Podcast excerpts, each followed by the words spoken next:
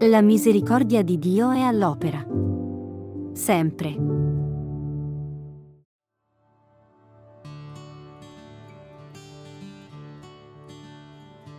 Gesù disse loro, non avete mai letto nelle scritture la pietra che i costruttori hanno scartato è diventata la pietra d'angolo? Questo è stato fatto dal Signore ed è una meraviglia ai nostri occhi. La pietra d'angolo scartata è Gesù, condannato e crocifisso, ma risorto è diventato il fondamento sul quale generazioni e generazioni di persone hanno fondato la propria esistenza.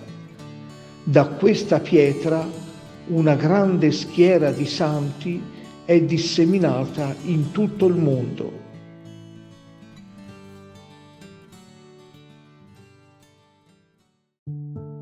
La misericordia di Dio è all'opera. Sempre.